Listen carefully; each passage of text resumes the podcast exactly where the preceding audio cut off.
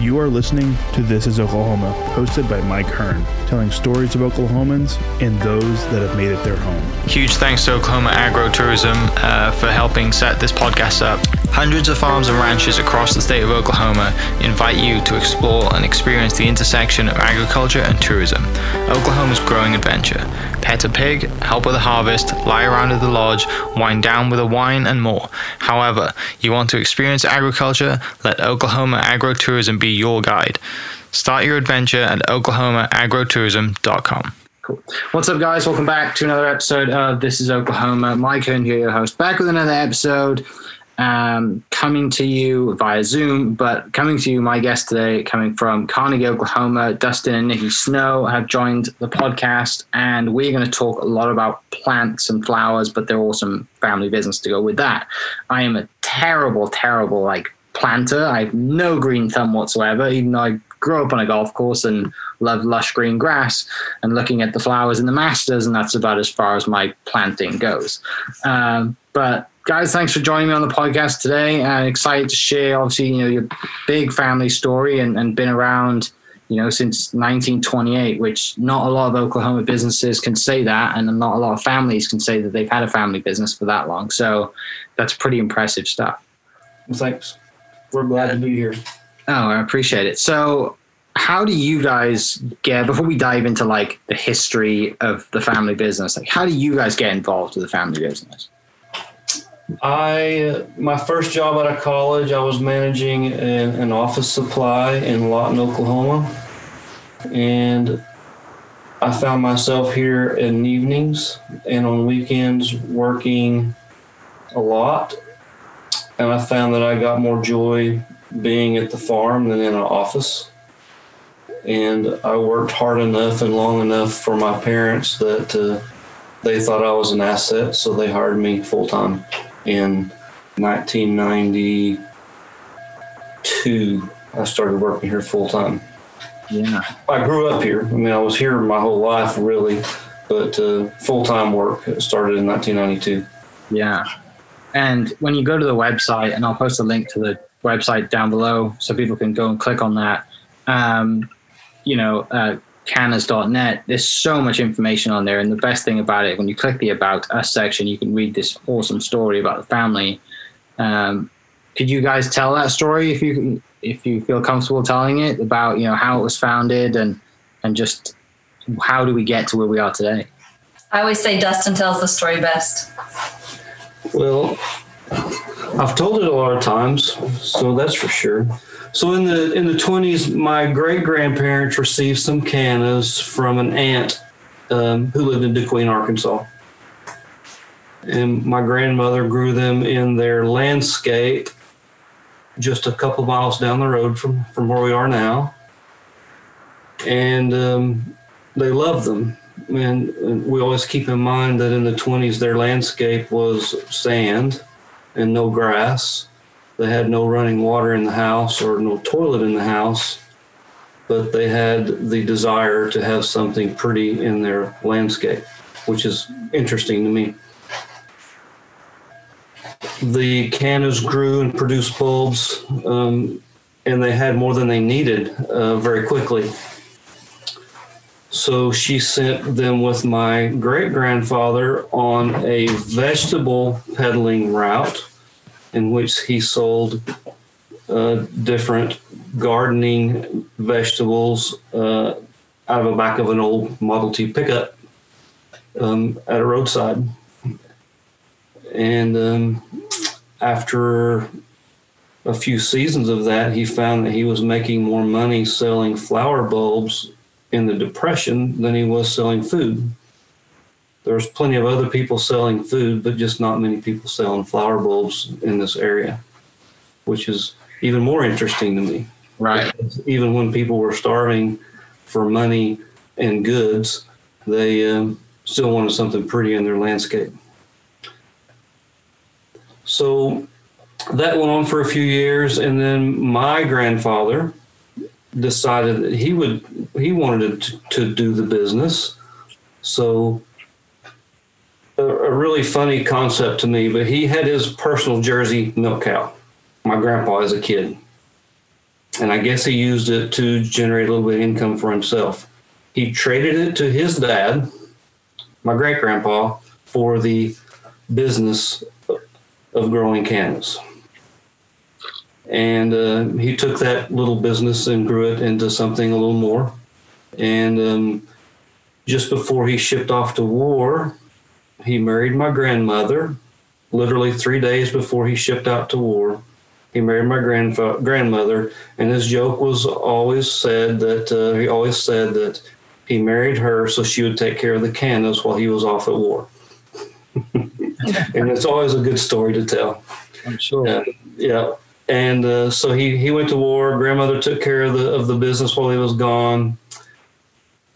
Uh, came back and and really started to focus on uh, creating income with cannas and and developed a, a commercial more of a commercial uh, situation. And they were selling to a company called TGNY, which you've probably never never heard of. Uh, they sold to um, Gurney, Henry Field, which are all old gardening magazines, and um, just just created a business. He also sold uh, uh, marketed through a newspaper and sold direct to homeowners as well, and uh, and just just grew the business and built his own equipment along the way for harvest. So it's pretty cool. Yeah. And you come to, I mean, what, we're almost 100 years in, right? You get to- Yeah.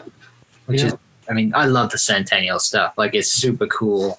You know, like, I, me being a golfer, my, my golf club back home, the Centennial was in a 2005.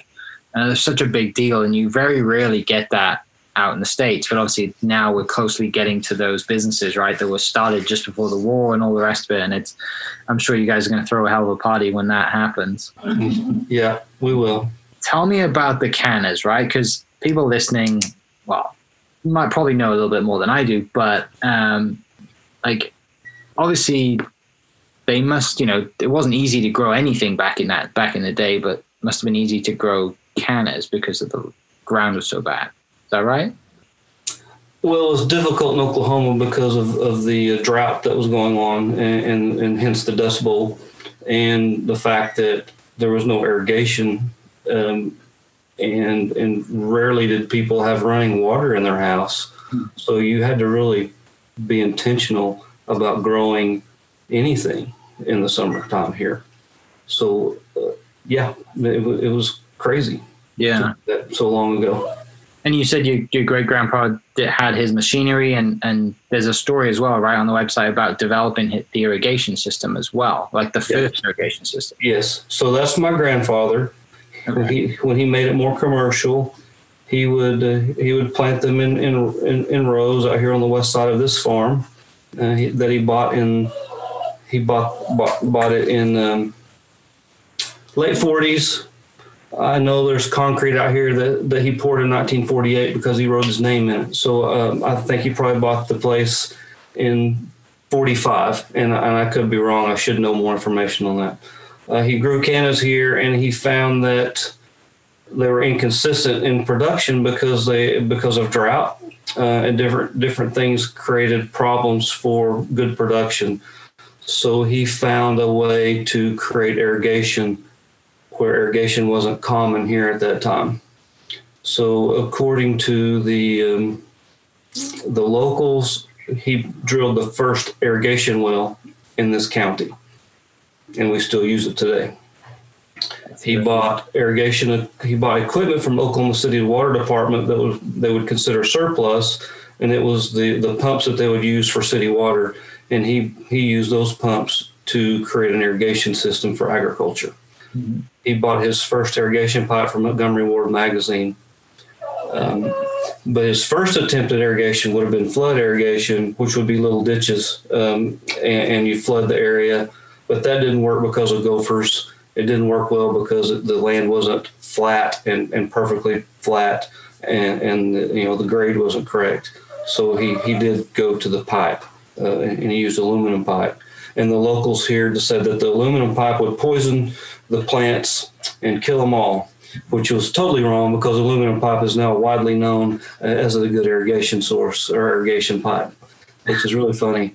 He was really, really a, you know, a pioneer and, and, and thought outside the box in order to, uh, to uh, do the love that he had for cannas. Right.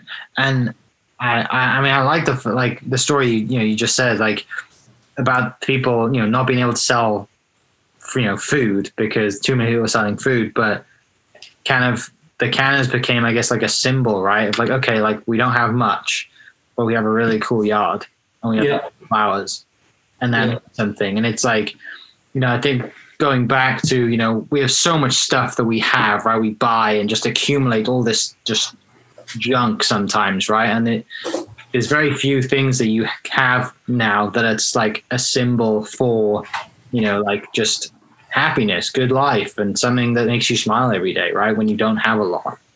Right, right. And the, the, the good thing about cannas, they are really easy to grow.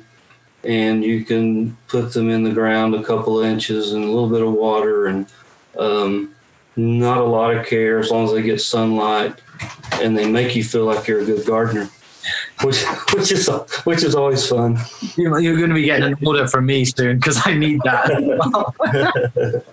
I've said this many times on the podcast. I am the person who has contemplated buying plastic flowers because from the road nobody knows.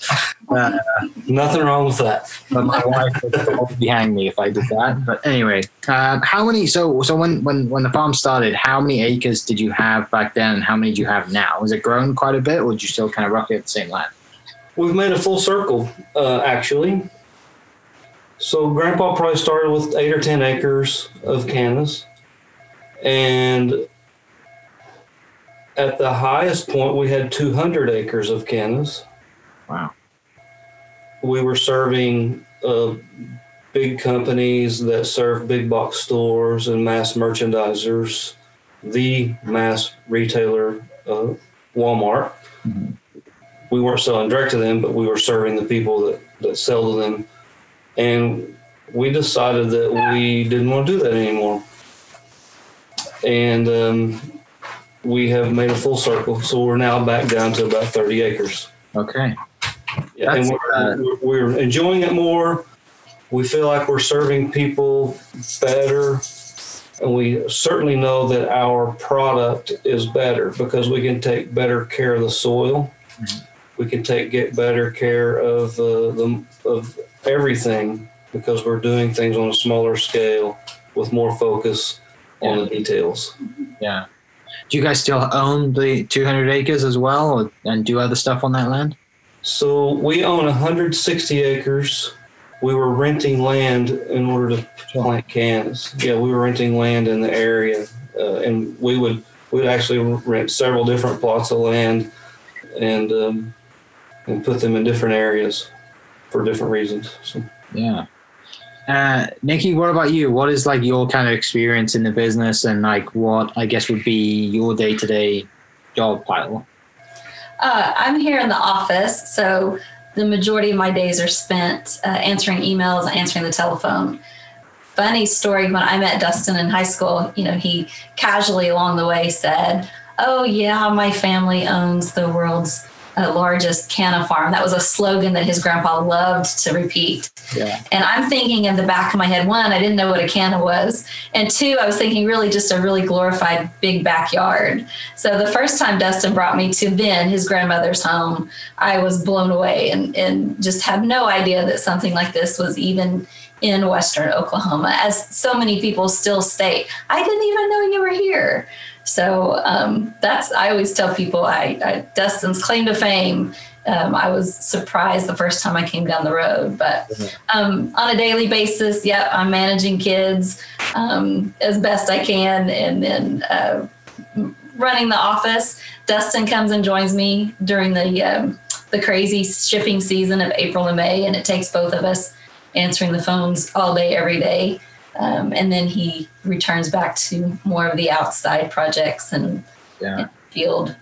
So you guys are really getting ready for blooming season then, and everything everything's coming up. We're, yeah, yeah. So we're getting ready. We're we're sales, shipping, shipping, I should say, is just really ramping up to some of the warmer states. Yeah. And then uh, starting April first, we're going to pull double duty.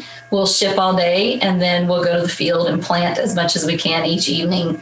So um, yeah, kind of that's our, our crunch time and uh, we're a little bleary eyed um, some days but it's it's fun and it you know when when we get blooms in july august september september being peak um, it makes all that work in april so so worth it Uh, when you talk about shipping, are you shipping like every state? Are you shipping worldwide? Like, how is that kind of whole system grown from from like you know from family business starting to shipping to friends and then you know bigger stores and like how is it to watch that grow and, and where are you sending you know your your stuff to?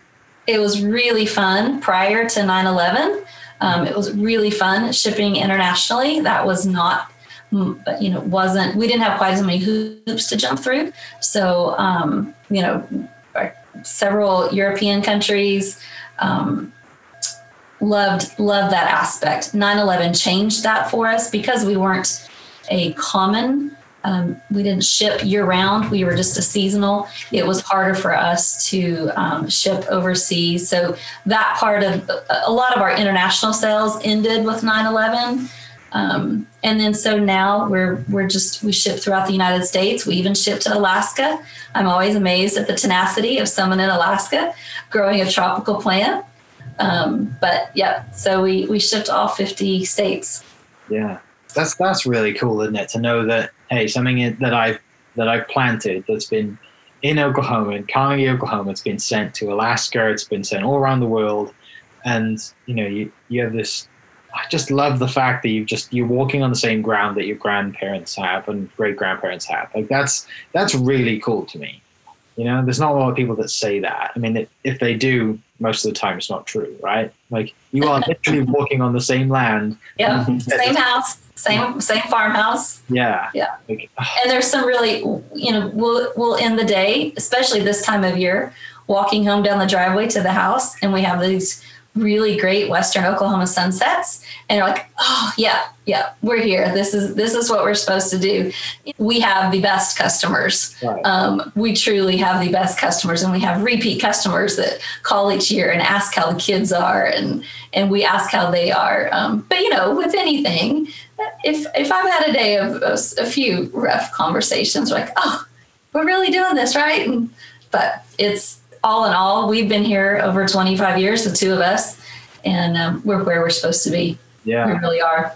Uh, coming to like the you know present day and and the you know the evolution of, of technology and you know just the tractors and everything now that can practically drive themselves.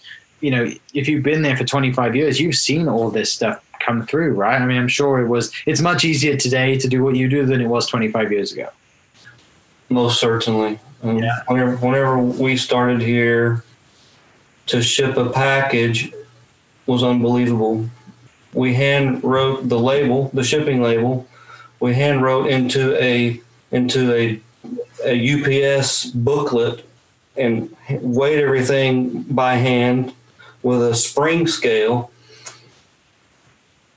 And now with we even we even tied up the boxes with twine. Yeah, we didn't, we, we, we didn't, didn't, have, have a stapler. We didn't even have a, a, a pneumatic stapler. We used we used round bale twine to to secure the lid to the boxes, which UPS hated because it didn't. It, they just didn't like that. But anyway, so Nikki and I introduced computers to the office. Um, Ninety six in 1996 with a Gateway 2000 computer. I'm sure you've never heard of it. Oh, no, I, I, it had like a cow moon. Cow, yes, yeah, yeah. That's my first computer. Yeah, I remember that. Yeah, yeah, yeah. And then we were able to, you know, create labels with a printer and not have to write anything. Then we were able to do payroll with a computer instead of handwriting all that. So yeah, things have changed. We were here before the internet for sure yeah.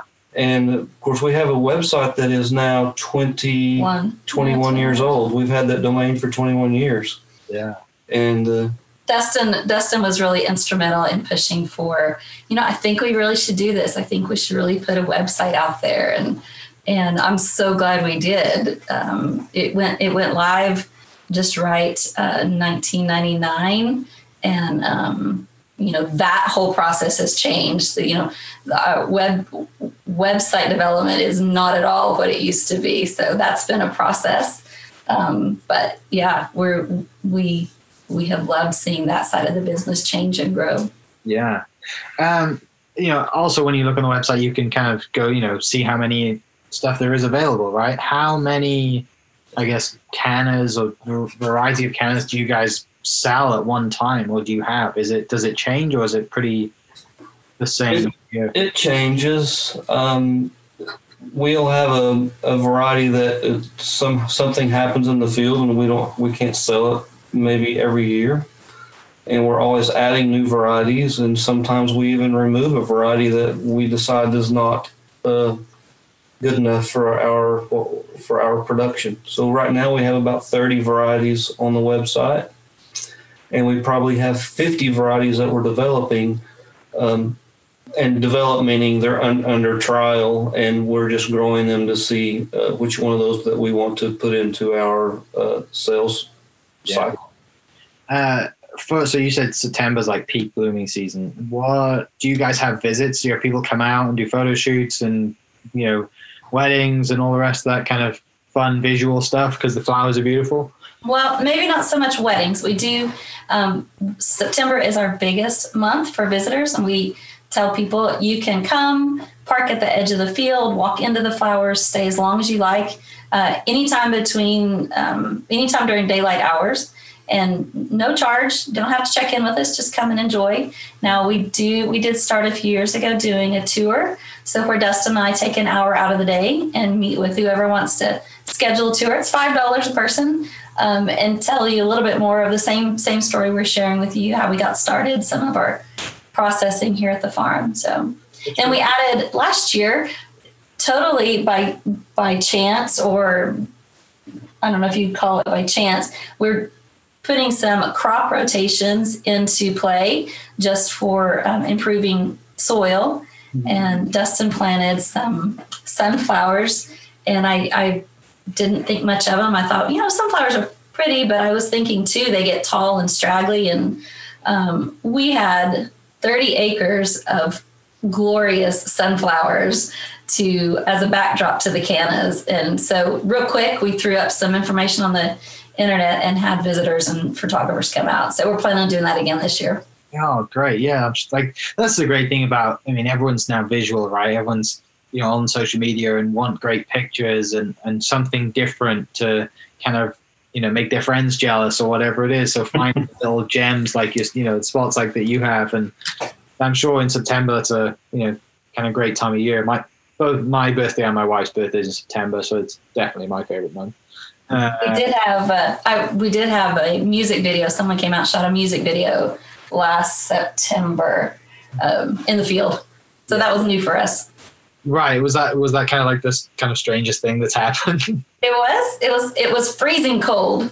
It just happened. They they scheduled on a day and the weather turned cold and bless her heart, she was freezing to death. But it, they got it done. Yeah. I mean, I'm sure the video looked great, right? Yeah. Um, cool. Well, to finish, how can like people? I mean, obviously, I'll, I'll post the website in the link to the to this podcast so people can go straight to it. But do you guys have a social media? Can people kind of see? Do you guys post stuff on that and we do um, not huge posters, but um, try to once every week or so. Sure. So Facebook, Instagram, um, Instagram. We post more pictures of maybe things that are going around and about on the farm. Where Facebook is a little bit more um, sales driven or information about sales or shipping.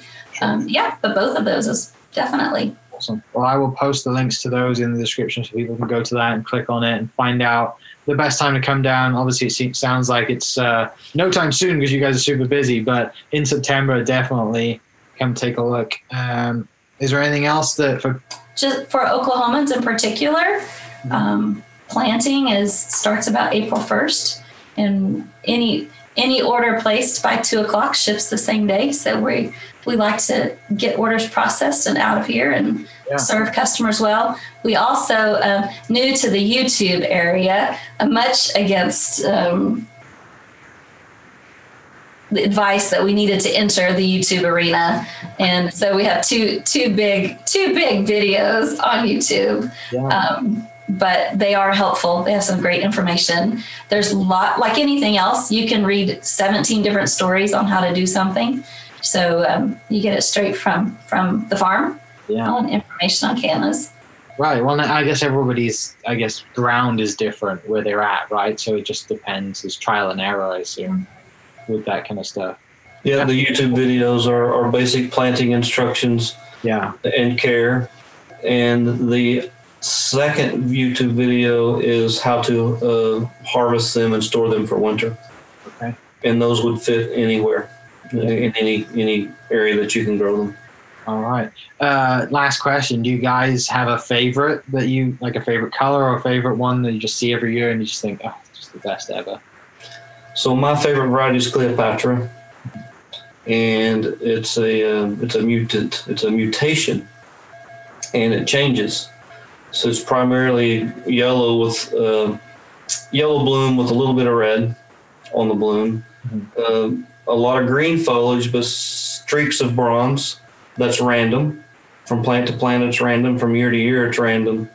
And uh, overall, it's it's beautiful. But the thing I like about it most is, is that it changes and it's random, which is I call it the Frankenstein canna because it's you never know what you're going to get.